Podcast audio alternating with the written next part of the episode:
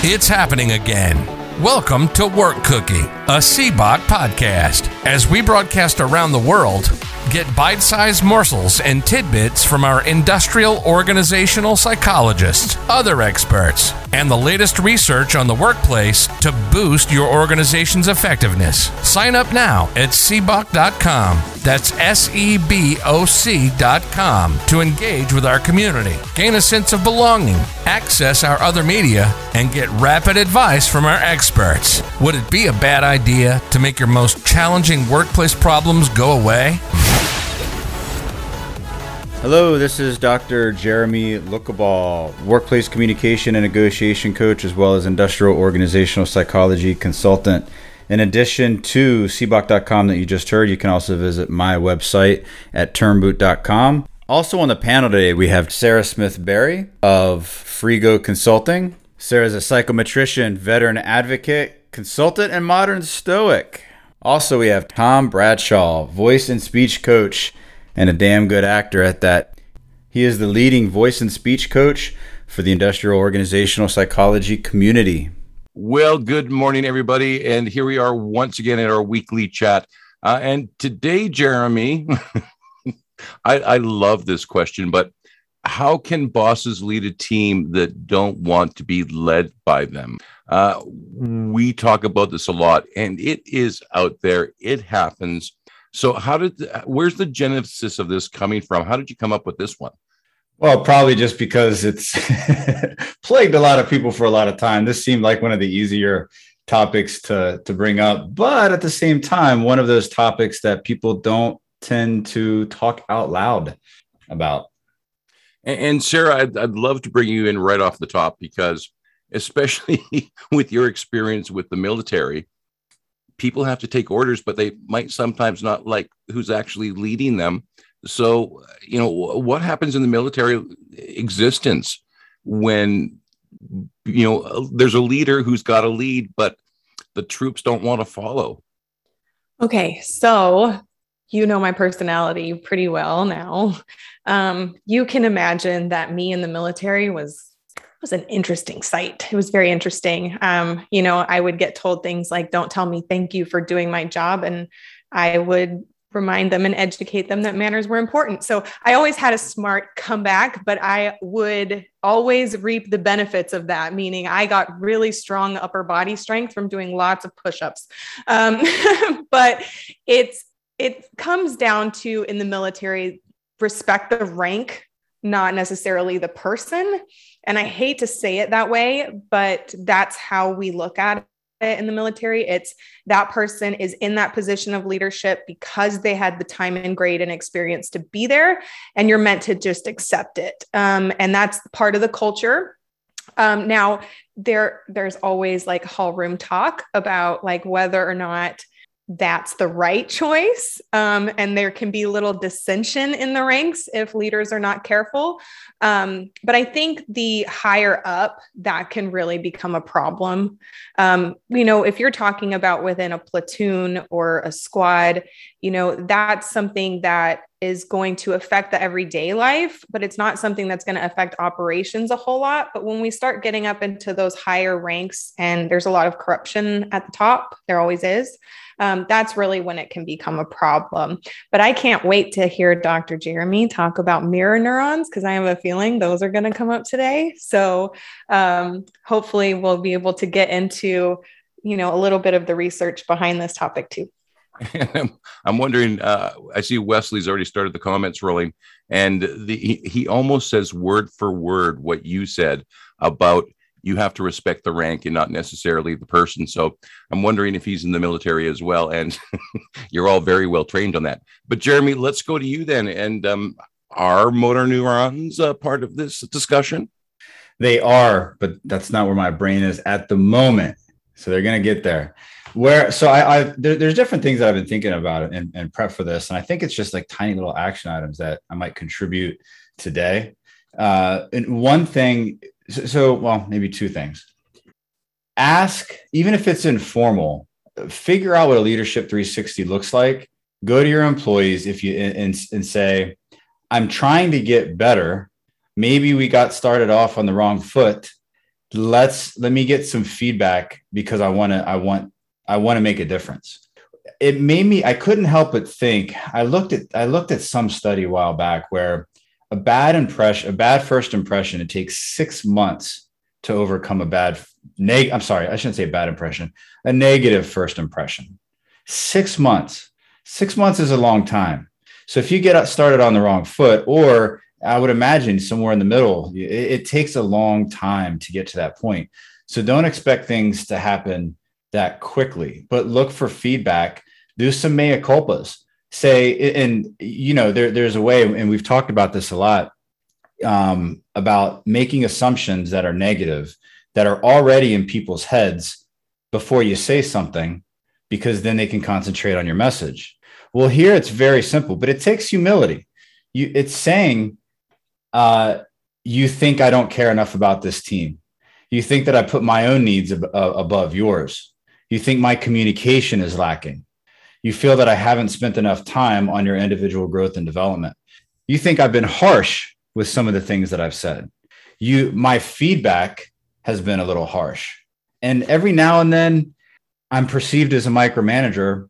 I might be a micromanager. So get those things out, allow them to feel heard and understood. You know they're thinking it. So whatever you think it is, believe me, if you say some negative things that aren't true, they'll tell you. And then maybe you can get a sigh of relief from time to time. But it's important to let them feel heard and understood. Otherwise, they're going to continue to think it. And it's going to be rather difficult to change the perception of you and to change that aura that they feel that probably icky tension filmed aura when you when you walk into the room pop onto the zoom call or they see your number pop up on their on their phone that's a start we got an hour here so i'll let turn it back to you tom all right well let's actually go to sarah because i know she's dying to talk I am. I'm dying. I can't help it. Gabberbox, that's me. Okay, so real quick, I'm going to play the part of the employee for a second. So I'm dealing with this manager that I don't want to follow. Okay. And one thing that I like to tell people that I work with is you can't change anyone else. You can only change yourself, right? The way that we behave has an impact on the people around us. So I would ask an employee, have you informed your manager of your needs? So, is this something that you have directly addressed with them? Or you just assuming because they're a manager that they know how to lead you? Because sometimes we can get caught up in the, okay, well, this person was promoted and so they should know what they're doing. But guess what? Most of the time, that's not the case. People are not born, I mean, there are natural born leaders, but not everyone has a leadership bone in their body to where they're ready to command other people or essentially run a team and to do it effectively. Now, many organizations have internal programs and leadership development stuff that they put their leadership through, but how much of that is focused on them as an individual and the way that they prefer to lead? Most of the time, it's just a whitewashed, this is how we want our leadership to behave. It's very much like the military, right? And so, one of the things that I experience a lot in working with veterans is this concept of in the military, we never tell our leadership what we need from them. That's never a conversation. Okay. And one of the things I tell them is you need to get good at talking about what your needs are as an employee. You need to be able to ask for support. You need to be able to articulate what it is that motivates you. And if you don't know, it's important that you go there. And managers and leadership now have the opportunity where they can begin that conversation. So even if they don't have all the answers, starting with what motivates you or how can I empower you to do your job better and actually come up with action items that you can work on together is a much better way to just really jump off on that relationship and make it healthy right from the beginning. Well, Linda Ann, if you don't mind, I'd love to bring you up here and I see your hands raised. So let's go to you. Um, good morning. And I, uh, I agree with Sarah in that it's really important for the communication to take place from the bottom up if they're approachable enough for that right? And that's true whether you're in a in, and i think that's true in education as well. You know you need to tell if you're taking a program or some lessons or whatever to communicate what you want to learn from the particular program is is really important. And so that that that follows over through with um, management. I think what's really important though is to to go to that first principle thinking and, and find out really why they don't want to have this person lead them and you know it could be you know back to kind of the conversation in our previous hours um, presentation it's really um, having some clarity on maybe why was this person put in this leadership position? You know the people that they're leading may not understand why that decision was made and you know what the logic was. You know when you understand that there was some kind of logic to a decision you don't have to agree with it as long as you understand there was a clear purpose for why this is happening and it wasn't some arbitrary action. You know um, so I think that the key is really, really to have um, an understanding as to why people are put in that, uh, why people don't want to follow that particular leader. Um, and then as far as the leadership style of that person, I think it's really uh, important to have a handle on as the the out you know upper management or whatever to have an understanding on what that leadership style is because even if say, for example, someone doesn't believe that that particular leader has the knowledge base to lead that team, right? Which happens fairly often. Um, that doesn't mean they actually need it. If they know how to facilitate some internal leadership within that group, you can overcome that piece, right? And allow them in some kind of like, I always call it like structured chaos where you can be, um, like a border collie and, and you can keep everything in in check but you can allow some of that that leadership skill to uprise through the the organization the the team. Um, that's one way they can manage it but it's really important to just not slap band-aids on it. You know when you keep slapping band-aids on it it's a mess. You know i, I agree 100% and but i'm wondering is it just leadership style or in your experience when we see that breakdown between leadership and those who follow. What are some of the common reasons or causes for that to be happening? I'm not completely clear so on your question. When you, when you see these breakdowns in leadership, is it simply the leadership style that needs to be adjusted, or are there some common, maybe stereotypes is the wrong word, but leadership styles that that people complain about the most that really just don't work and we need to abandon? Are there? I, I think that really, though, even that you could go ahead and change, you know, address someone's leadership style or give them some leadership skills, that's not going to make somebody want to follow them.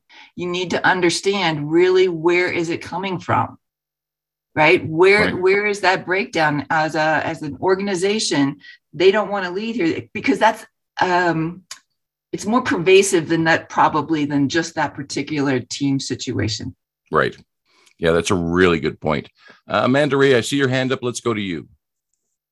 A number of the issues i work with we actually find that the linchpin is actually a trust. There is a lack of trust on the team because for anything to happen trust is like the foundation it's the antecedent for everything to occur. If you don't have at least some micro level of trust there nothing's going to happen. It doesn't matter if that the individual has got a high level of emotional intelligence, they're great at active and empathic listening, they've got the ability to be self-aware and lead their individuals, but if at whatever one time that either they did something or their employee perceived that they did something because again it, employee perception can be the a cause of distrust because they assume again we all remember what assume means ass out of you and or me um, but it's that i have found that trust is really the underlying current under a lot of issues that i have worked with folks to start to vet out. And when trust is lacking everything else fails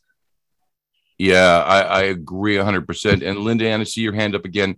Do you have a response for that? Okay, let's go to Jeremy then, because Jeremy, you and I talk about this issue a lot, and it's that issue of trust. And, you know, sometimes who takes the first step? And when trust has been destroyed, how do you rebuild it? Carefully. I mean, there's no. That's a re- that's a really go little little more narrow for me. Help, my give my brain a little runway here. So you know, as Amanda Ray was saying, you know, sometimes this just breaks down in leadership. Sometimes it's the the trust element really does seem to come into it a lot. So why should I follow somebody if I don't trust them? Especially if we've had a situation where, you know, I've been burnt by this leader. I've, you know, I've had to, you know, step in front and take a bullet for them sometimes because maybe they weren't doing their job, or maybe it's once again this communicate or this leadership style. If we run into a situation like that, it's not a new thing. That trust has been broken for a while. So there, there's lots of organizations where trust is at a premium, and sometimes it doesn't even exist. So how do you build you know, I wish I could narrow it down more for you. No, that's perfect. That that okay. that that did the that did the trick. So I would say incorporate some of the things that are that when you first talk to someone, like let's say you, you're, you're um, doing an intake for a, a, new client, or you're just meeting someone for the first time. There's a lot of things that you can do to build trust and rapport very quickly. And I would say start to incorporate some of those things. And it's being transparent, but it's also so it's also questions. And eventually, the people will see that you're trying to gain that trust but you're doing it in a way that incorporates their perspective and their needs. So you might um, just including people in some decision making, asking questions like, what's important here? What would be a desirable outcome for you? How can I make sure that I follow through to get those desired results? What role do you see me playing in, in the success, in your success? When you start to ask those questions, you can start to rebuild trust very quickly and then you can also share what's important to me is and those kinds of things. That it's just so quick to build trust when you're when you're asking those questions. That's that's my response tom. Uh, great response. We are getting a little bit of feedback. Um alyssa i think it's your mic if you want to just mute it. Uh, unless you've got a question you love to ask. All right we, well let's just keep going then. Um, Jeremy, let me ask you this because we just had a great conversation with Liam Martin uh, in Montreal, who is really on the the edge of the remote work environment, and is you know he has a remote only company. He's been working remote, I think he said for twenty years.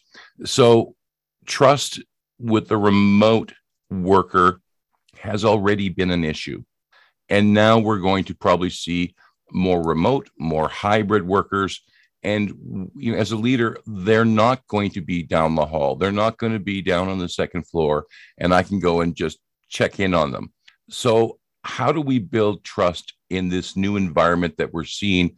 Because especially with IOs, I see this as a growing sector that as we do this transformation, the IO industry is going to explode. And it's not just that, it's going to be HR because they're going to have to deal with these issues as well recruiters are going to be talking about this new paradigm that we're working in. It's really going to attract some of those younger workers. But once again, when we're working and we don't have that closeness of being co located, how do we build trust as a leader in that environment? I'll make a comment on that. Now, I also want to get uh, Destiny and Ariana's perspective on this uh, on this particular subject. But what, what I'll say to that is it, it's company culture culture for organizations has been such a buzzword for so long and it's come to be a buzzword that it's such a buzzword that companies say it and don't do anything about it. But now it's it's amazing. People that are interviewing for jobs are realizing that they actually have a choice to talk about that company's culture and recruiters are seeing that company culture piece and that team fit piece come up more and more and more.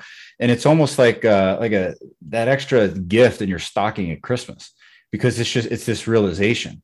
But once you that trust piece you just you make that part of your social norms of the organization and you make that part of, of, of the culture and, and the work environment.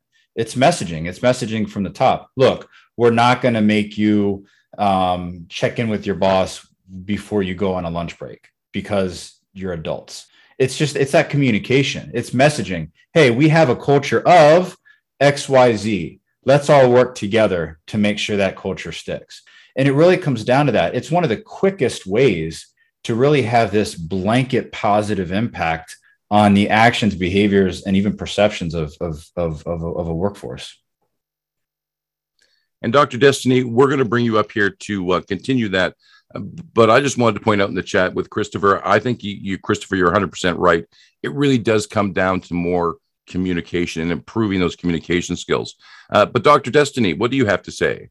Hi, everyone. Um, so it's interesting because we've kind of jumped from like the boss's perspective, right, to the employee's perspective. And so I think really like the underlying, you know, uh, theme through this might be accountability, right? And, and really talking about accountability from uh, a leader perspective, you know, if maybe you are doing the things you've been doing all along and nobody's ever given you any feedback about how you're doing, right? And so it's important to take notes of maybe what's going on around you, kind of pick up on some of those hints that might be out there. But it's really up to the employees to provide that feedback to you or to kind of give you some insight. So it's, you know, put the listening ears on, but, you know, so to say, but it's also important, you know, from an employee's perspective to talk about these things to their supervisors and figure out a way to get that message up maybe not so directly in some ways um, you know some are more direct than others. Uh, you know the military I, I, like to take it back to the military because you know that's my background.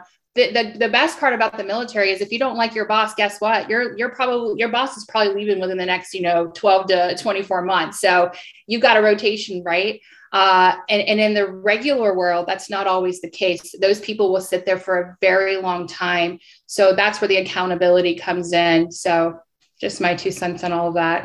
it's worth at least a dollar. Uh, hands are starting to pop up. Lee, let's go to you first, and Ariana, we're going to come to you next. Hey, yeah, I, I, can actually mirror right off what uh, Dr. Destiny said there because, you know, I, I just retired from the military, and my last 18 months in uniform was remote, which I never, ever thought would happen. And uh, to go back to what was it? Christopher said, yes, communication. I mean, you know, uh, I had a great boss, thankfully. Uh, I had had some previous bosses that would have been a disaster. Um, but we had a very simple thing. I had to send a text in the morning that said I was alive. And uh, that was our accountability first thing. But then we had, and there there would go days other than that text. There would go days I I didn't directly speak with my boss. Uh, we'd have emails or whatever on on work items, but we didn't we didn't need to talk because he trusted me, I trusted him, um, and then my subordinates. I talked to them more often just because we had more direct interaction required for for jobs. But I mean, phone calls. We got uh, later on. We got into video.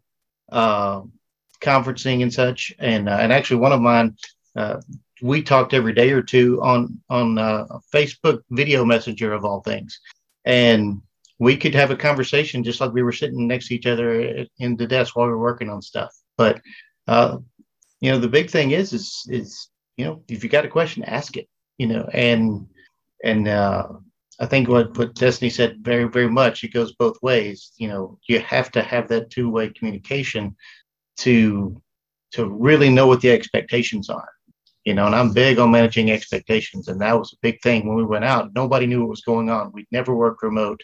It was insane. I mean we didn't even have equipment at first and you know trying to figure out what that looked like was uh probably it was uh, one of the craziest parts of my career.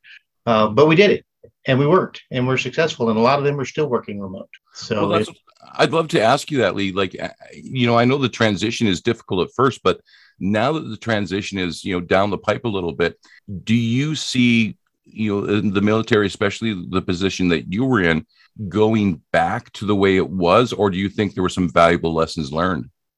Um, I think a little bit of both, really. Uh, I actually, one of my last things, I was in a working group on uh, re- results oriented workplace is what we were calling it. And it was more of for both uniform and civil service to be able to do more hybrid and remote work um, possibly even just to hire people straight remote never even bring them here other than orientation and hand them a laptop.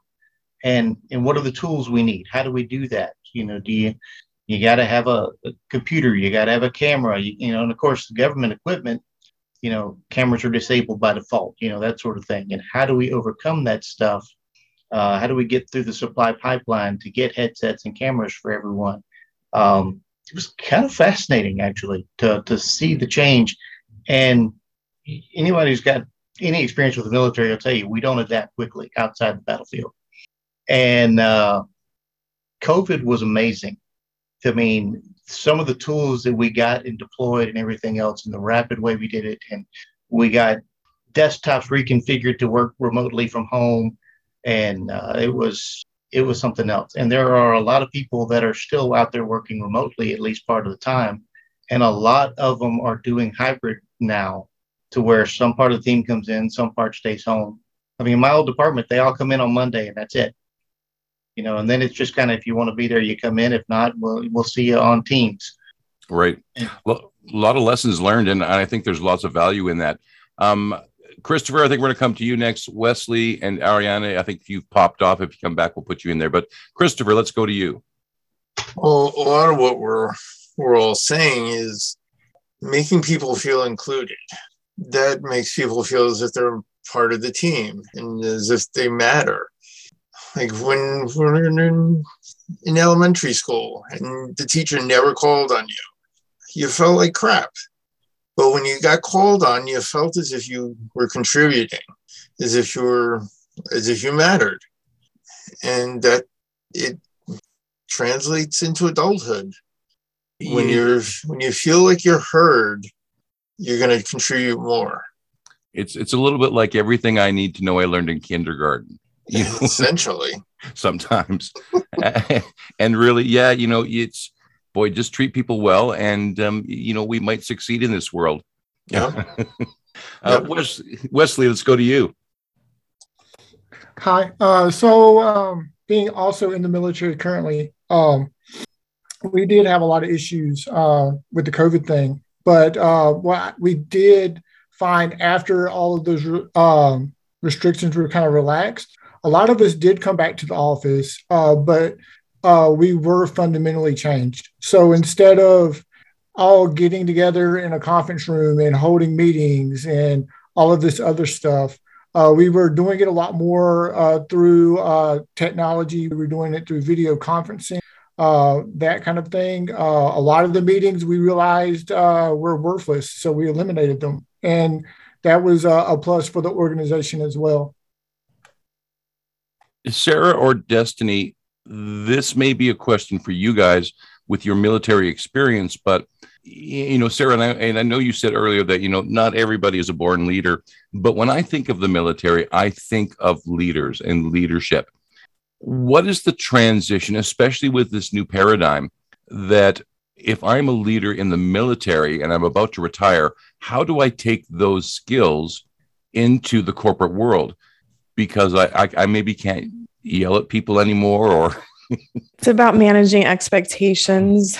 Um, that's usually where i start uh, with the most senior leaders. Um, i hate to say it like this but sometimes you know being a post commander or something like that can inflate an ego slightly. Um, so there is a lot of managing expectations and conversations around um, impact and level of impact because they're looking to have um, the same level of, I guess, control that they did when they held certain positions and ranks in the military. And the fact is, they're not going to have that same level of control. And learning to relinquish that um, can often put them into that frame of, well, I need, just need to crack down harder to control more. Um, so really that's a, you know a lot of people say it's about communication. Yes it is but i think it's about first managing the expectation um, especially for military leaders. Now for more junior people getting out they usually have an easier time transitioning. The longer someone's been in i've noticed the harder it is for them to transition. And i actually say transition never ends. Um, it's something that it's a set of skills that you learn and you put into a toolbox and you create a community and you can always tap back into that should you lose your job or need to move to a different location or something like that. So i always say that transition never really, ends in that in that sense. But if we're talking about leaders and natural born leaders the military does a really great job at doing something and it's called pushing you out of your comfort zone. It's something they do early and it's something they do frequently and they make you go crap, I can't do this. And then they prove to you that you can. That is how they develop leadership. Um, and that is why most people, I will say most, that have been in the military do have some sense of that air of natural born leader to them. It's just because they've seen themselves suck long enough and hard enough and they've pulled themselves out of the mud before. And it's that skill set that isn't necessarily taught to civilians. It's not required, right? And so learning to take that sort of mission driven attitude though and adapt that to corporate America is also difficult because the pace is different. So that's another thing that I see quite a bit is that um, military leaders are very let's get it done. Let's get it done now in the most efficient way. Let's no questions. Let's just do it. Right. Let's get it over with. Um, and then move on to the next mission. In corporate America, it's not quite like that. And they can become frustrated with the pace. They can begin to say that their team is lazy, that the people they work with don't care, that they're the only ones that care. And it's when they start having that negative self talk, that's really when you start to see problems occur um, with their transition. So I think it really is, again, about managing expectations. And Linda Ann, let's go to you. I totally agree with Sarah on the piece of uh, expectations. You know, and I think that that's key in the ma- in the the management process in the remote workforce. Um, it's because you don't have that day to day interaction or that physical interaction with people. So it's you have to pay more attention to the achievement of outcomes. I think one of the things that people are not aware of is that in general, if expectations are set correctly and they have the tools, you know, and mechanisms to to achieve that, if that if those pieces are in place, people will meet your expectations and they will exceed those expectations because often we make assumptions that are below what people's capabilities are. And so I think that, you know, when you really put the expect, give them the right tools, put those expectations out there and give them that stretch expectation, they will, they will surprise you. At least we'll hope. uh, Wesley, I see your hand still up. Do you have a follow up? I do not. I forgot right. to lower my hand. okay. Brendan, great to see you back here again. Unmute your mic and join us. Thank you so much. I just wanted to build on something that Sarah said about like coming out of your comfort zone because I have a couple stories on that. And It's something specifically that my company does. So in my interview, they asked me what areas of HR and organizational development do I not like? And I didn't necessarily say I didn't like anything, but I said that benefits wasn't necessarily my strong point. Uh, now I'm a, a licensed benefits broker in Georgia. So they keyed in on that and made that a point of contention to make sure that I, you know, became more comfortable for it. A couple months ago, what some area that I struggled with, I said, still trying to get over the whole project management properly leading clients through multiple projects. About to lead a very large client through a project management through the end of this year with about five or six different steps. So, um, just building on what Sarah said, getting people out of their comfort zone.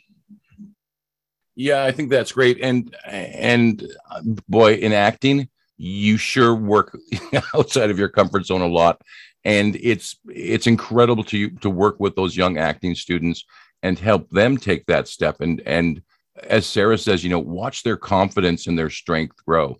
Uh, jeremy we've just reached uh, we're about four minutes past the top of the hour.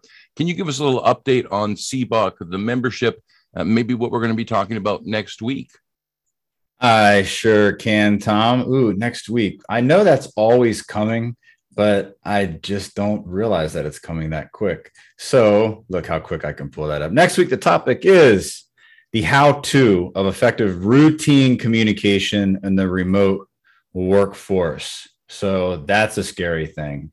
So the how to of effective routine communication in the workforce is next. I'll make a note on. So we have for all you IOs out there that are new, trying to find your niche, your area, if you feel lost in the crowd, if you're looking to jumpstart your career growth and get answers that your degree program didn't give to you, and you're looking to build relationships with established IOs. Those are just a couple of the things. We've got this, we have an IO Pathfinder program. And I know some of you, many of you actually uh, are on the wait list that are here today. We had 86 signups for the wait list just since Monday, just this week. So if you are interested at all in the program, get get on the wait list too. We have a great team and we're getting people in as quickly as we can. Basically, we look at connection. I have to read a little bit here because it's not all in my head. We focus on connection, support, and growth. And we have 24 areas, uh, functionality areas, and points that we work on under the topics of getting clear on your direction, gaining a sense of control, getting your the skills that you need, and making the right moves. It's called the IO Career Pathfinder Program. If you go to cboc.com, you just click on IO Start Here, and uh, there's uh, you can just fill out your name, put it in the waiting list. And if it's not for you, maybe one of your friends, it's for one of your friends. There is a huge influx of IOs coming into the field. Thank goodness, as we work on strengthening the the IO industrial organizational psychology brand. Back over to you, Tom. Join the team, spread the word. Let's build the community. You're listening to Work Cookie, a CBOC podcast. We'll be right back after this break. Turnboot. The name is not elegant, neither are the issues that organizations face. Led by a PhD in industrial organizational psychology, you can rest assured that the highest standards and latest in workplace and human behavior science will be used to get your organization results with a tailored plan specific to your workplace needs. Truly helping others, integrity, positive impact, and getting results. That's what we stand for. That's Turnboot Organizational Excellence. Welcome back. You're listening to Work Cookie, a CBOC podcast. Jeremy, I, I wanted to ask you, especially because you mentioned those younger IOs who are maybe just starting their career or are in the last couple of years of training. And we're talking about leadership. And I'm not sure how comfortable I would be just coming out of graduate school, sitting down with a CEO and going, let's talk about leadership. So, how, you know, when there's a status issue, when you're an IO talking to a corporate leader, and you know that possibly if it's a leadership issue, they might own some of that. How do you carefully walk that path, or should you carefully walk that path? I'm going to go. I, at this point, this sticks out. So Lee wrote in the chat here General Patton said, paraphrase, to tell people what to do, but not how to do it, and they will impress you with your ingenuity when I IOs, when you're when you're in a consulting role, especially if you're just thrown into one, you impress yourself with your own ingenuity, and it's it's amazing the people that you consult with and coach with when you have them one on one, and you're asking the right questions. They open up. You begin to. It, it's it's such an amazing dynamic. And I think that dynamic still rings true for those that are a little bit new. It's not knowing everything, but it's knowing some things. If you know just one more thing than I do, then you can be helpful to me. If I'm if I'm stuck on the side of the road and my car won't work and you know how if you can identify the problem and fix it, guess what? You're helpful to me because you can identify one thing.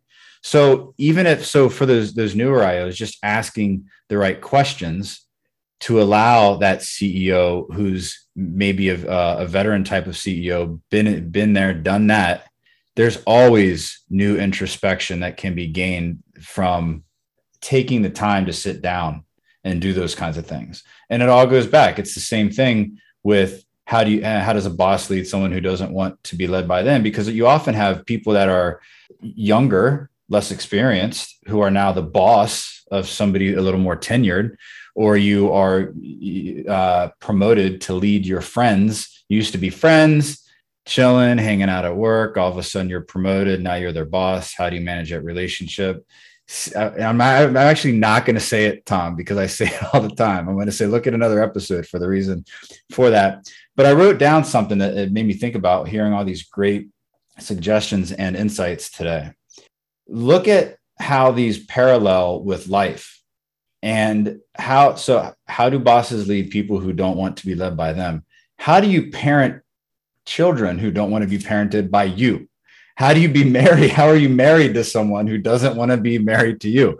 So, how can you, what are some of the things that you would do in these situations? And oftentimes, sometimes the answer is still the same. I like, uh, Chris said something about making people feel heard. And he said, make them feel like they really matter. That if if you can just have that as a self-check question, how do I start to lead my employees? I know they don't want to be led by me. The self-check question is, will this will what I say make them feel that they matter? Will what I do make them feel that they matter? If you have kids who don't want to be parented by you, will this make them feel like they matter? So same same kind of deal. So these self-check questions can be very impactful and very insightful, and most importantly, guide us to become who we are and in the position and relationships that we want to be in. Muted. You know, I was live and then I muted. Let me throw this out to everybody on the panel. Jump in.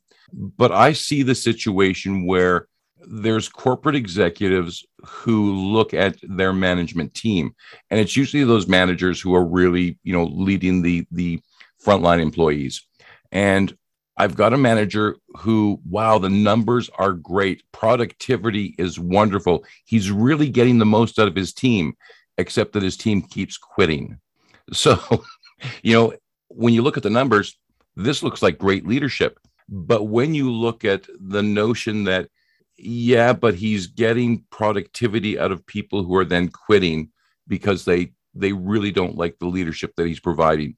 How do I have that conversation? Ariana, I see your hand up. Please save me. Well, first, I might want to look at your data because if you're having a high level of turnover, it's unlikely that your team is as productive as it seems. um, so that would be number one. And then number two, I think it comes kind of, you mentioned culture before, back to culture. Well, you know, there are going to be some organizations that are like, and I've sadly seen it in practice where they're like, that's fine, let's move along. but hopefully, if you're an organization that understands the importance of culture and cares about what your employees are saying on Glassdoor and wants them to stay long term to not have to replace them and pay turnover costs, which are very costly, then you are going to take ownership as the leader of that leader and coach them, get feedback, you know, all of those things. Um, but it's going to be come back to values orientation and whether or not you support a culture where employees want to stay.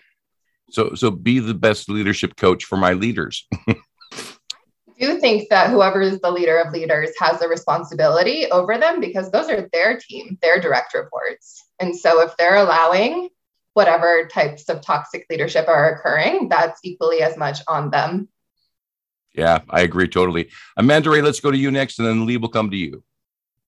In instances like that, where if there is, so if the system's already set up to support engagement, so if you have the culture systematically already set up to support the right sort of leadership that you expect to have there, but this leader is just kind of blind to it, what I often recommend to their supervisors is let's do a 360 performance evaluation and let's look at the numbers. Let's see if he can come to the epiphany himself. Let's give him the breadcrumbs in which to get there.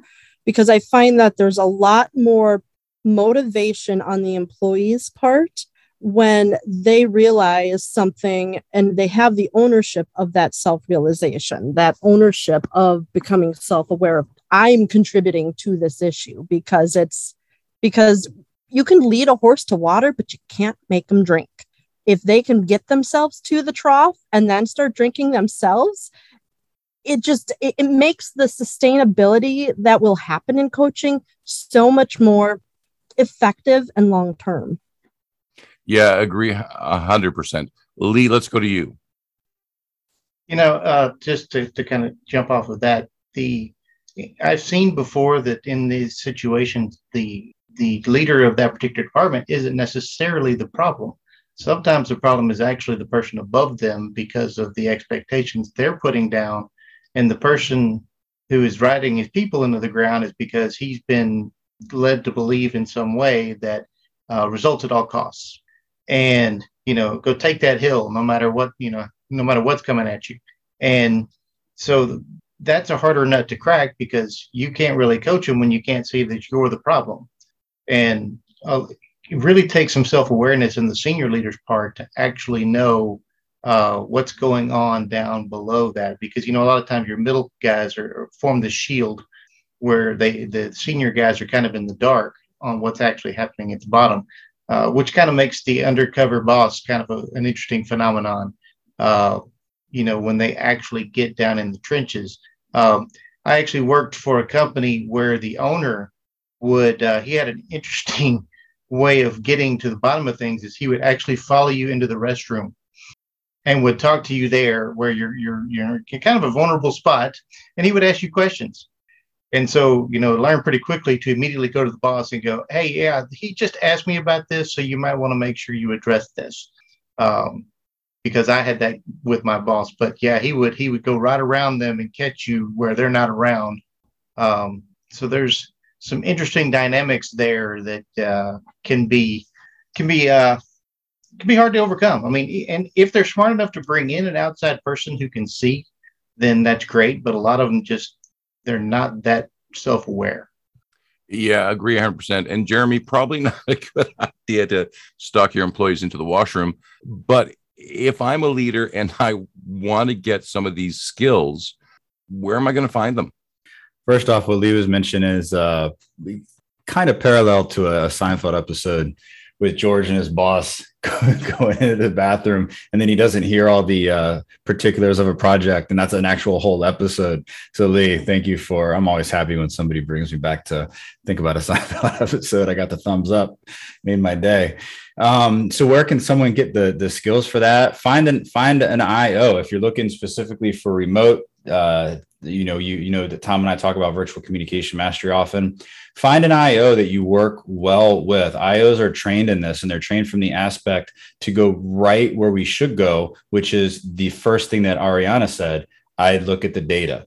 Because if you think they're being productive and there's high turnover, they're probably not being as productive as you think. And Ariana, that might be a direct quote. I didn't even write that down. I, I got pretty close to what you said. But that's where we go. We go to the right spots because we look at things at, at, a, a, at a fundamental level and we look at the numbers and then we look at what are the things that have been tried and true. So we're not we're not just throwing darts at a blank dartboard. We know where the bullseye is and we know the, the, the form in order to hit that. So find an IO that you like to work with. And if you don't know where to start, you can always go, of course, here. Hey, great time for a plug, Tom. You can always go to cboc.com. We'll get you connected to an IO um, that we recommend. And you can also join uh, for some perks there as well. If you're a corporate corporate member looking for that kind of thing. Ariana. I'm going to say something just um, a little bit different than the conversation that we had been having, but something that relates to what Sarah said in the beginning. And I think somebody else around a lot of this conversation has been focused on leaders, and I think that's great. But I think there are a lot of situations in the world where there's a lot of jobs out there where we get sometimes stuck in positions under leaders who maybe don't care with organizations that aren't investing in leadership development and a leader coaching budget is something that would probably be laughed at and so i think that we should also consider what kind of resources we can supply employees with. Um, i did some professional coaching with some young tech professionals you know in the tech world over in san francisco and these people were doing everything right. And like they were seeking out coaching because they tried everything and just didn't know what to do anymore. And i think that that could be a good time to focus on stress management and well-being and emotional regulation resources where for example one program that i've mentioned i think a couple times is called positive intelligence. And their whole platform is around building in mindfulness into your day. And they call it like one of the gifts is what they call it of reframing a challenging situation is developing your own internal power to stay calm and regulated and grounded when you're facing challenges including a, t- a challenging supervisor so like sarah said you can maintain your center of gravity and calm while addressing them and hopefully that can shift the system in itself um, because sometimes at the end of the day all we can do is take care of our, our internal states while the longer change of shifting these relationships um, begins. Well, well, Jeremy, let me come back to you because you know we've often talked about leadership, and and you know you've said to me there's lots of programs for leadership, but where are the programs for followers?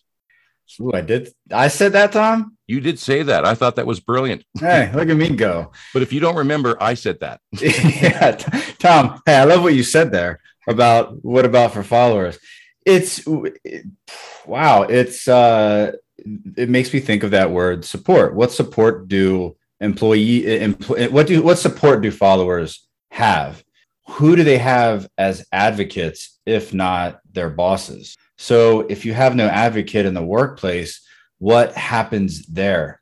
I'm going to go back to uh, there's research that oh my goodness having a best friend at work increases your um, increases employee retention by some some number. So let's let's think about what that means. Having a best friend at work means you have someone to go to you have an advocate and you have a sense of support now what if we shifted some of that responsibility just a little more and more over to where it should be which is that person's leader and also the organization in terms of the programs that allow them to understand how they can work with that particular boss? Here's what you can say here's here's some things that you can say to your boss during a critical conversation. Here's our com- here's our culture. Here's what your boss should here's how your boss should be responding so including i mean you see it all the time. You see these training programs and it's like oh we have 140 of our managers that are going to this uh, supervisor training or this leadership training depending on level.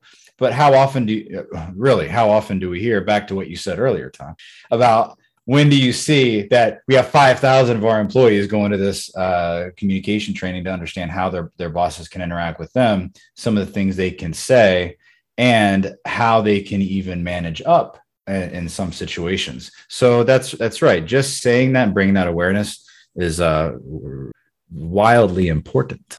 It certainly is. Uh, linda ann let's go to you next and then lee will come to you.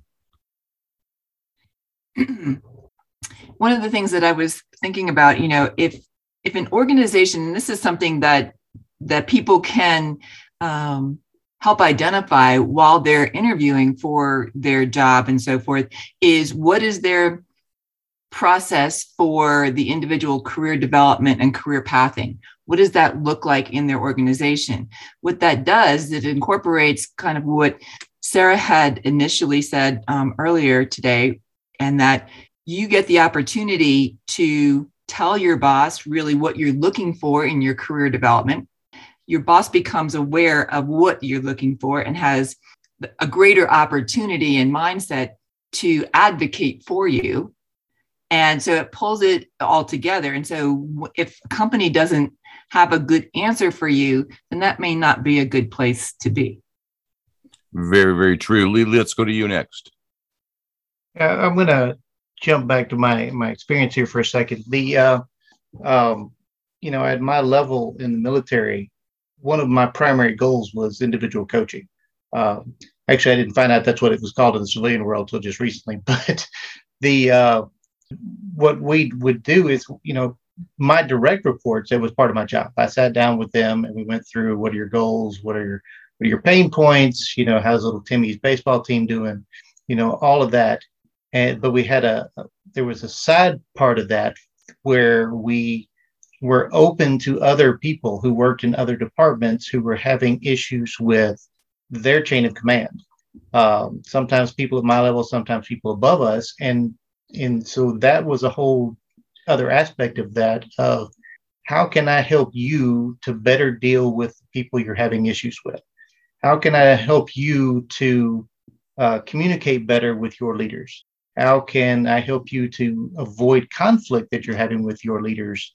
Because um, obviously you're not getting the results that you want at this point. And sometimes that's guiding them to resources. Sometimes it's actually, you know, me stepping over to the person in question and saying, "Hey, look, we got an issue. Can we, you know, can I can I talk to you about this?"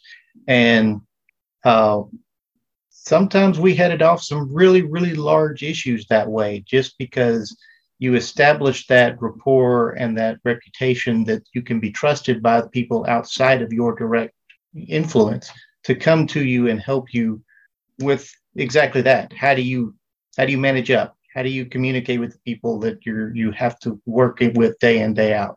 Um, and, and, it's powerful. And i haven't seen you know in the few times that i have worked in the civilian world i haven't seen as much of that but i think we could really use a lot more of it. Yeah i agree 100% uh, uh, Jeremy, I want to ask you this because leadership is always going to be an issue. IOs are great at, you know, helping chart that course to better leadership. Mm. But we're seeing the emergence of the remote and hybrid workforce. leadership is really going to be an issue when it comes to remote work. So, is not this the next great growth area for the IO industry? Is not almost every organization going to get into a situation where I need to bring somebody in to fix the problems? And aren't IOs really sort of set up to help with that?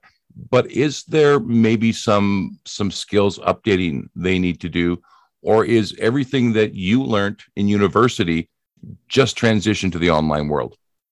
one of the things, and one of the things that usually we're nerds about and we like to do is going to the research and seeing because there's research that we have looked at. Think about i always think about this. There are millions and millions and millions and millions of research articles out there. And how many of them are ever looked at? So there's a, so much information out there. And we still go to those and we can look at the, the, the, uh, I guess I'll call it work from home, right? Your work from home, your remote. I know there's difference work from home, you're remote, you're hybrid. There's data on that, but there's so much that's come out over the past year, year and a half. Tom, a year and a half ago, you asked me a question related to this. And I said, well, we don't know yet because the studies are just being conducted now. They're not going to be published for another year. But now we're starting to get all this data and all this information so that we can uh, uh, apply best practices based on what is known instead of, again, just throwing darts in the air. So it's a it's a perfect time for IOs to make sure you're if you're not make sure you're getting back to your roots of going to the research, looking at variables, looking at the mod. I mean, it's we know you know we talk about moderating variables and these kinds of things, right? What's the kicker? Well, what's the kicker now is is it is there is a remote involved? So there's uh that's it's it's so beautiful. And Tom, let me mention this. I'm thinking, I'm listening to you moderate. I'm thinking, where would we be without Tom? Just get, driving this entire sleigh, the perfect questions, the perfect timing, and it's like, what? Where would we be without Tom? And especially that voice. Someday I want to steal that voice from you. I'm going to take over your voice, Tom. But anyway, I just wanted to, to, to let you know. Back over to you, Tom. Well, thank you very much, Jeremy. It's very kind of you, and it's the perfect time to go to Sarah. Just really quick as we're talking about resources and the like um, i had a very high level systemic reading spark of inspiration hit my brain a book i read. It's called pendulum how past generations shape our present and predict our future. I think it should be required reading for all ios because it really talks about how culture kind of shapes everything including what work looks like um, so i would recommend everyone on the call uh, look that up. I'll put the title of it in the chat, but I just wanted to make that recommendation. It's fabulous and nothing will ever surprise you again. Not anything. No, nothing. Politics, uh, news, things happening, changes in command. None of it. Not, it. You'll expect it because you'll start to see the patterns. It's it's a really cool book. We'll have to start the IO reading list. Uh, and I'd, I'd love just to know if there's any university programs out there right now that are actually looking at how things might change with the remote work. Maybe that's a topic for another time because, Jeremy, we are out of time. So, you want to uh, wrap us up, maybe some final thoughts, and then count us out. Yeah, quick repeat next week how to effective routine communication in the remote workforce. That'll be at noon Eastern time. And of course, cboc.com for you. You can catch uh, all these episodes on the podcast. It's usually a week until upload. And if you've signed up for the uh, the IO Career Pathfinder, keep a lookout for your emails. We hold your spot for seven days once that once that email is sent out. Thank you, everyone. This is fantastic. As always, of course, thanks for everyone's contributions. Signing off. See you in. See you in. Signing off in five, four, three, two, and one. Thanks for listening to this episode of Work Cookie, a CBOC podcast. Don't forget to sign up at seboc.com. That's S E B O C.com to engage with our community, gain a sense of belonging, access our other media, and get rapid advice from experts. Would it be a bad idea to make your most challenging workplace problems go away? Don't forget to check out our corporate, career boost, recruiter, and even student memberships at seboc.com.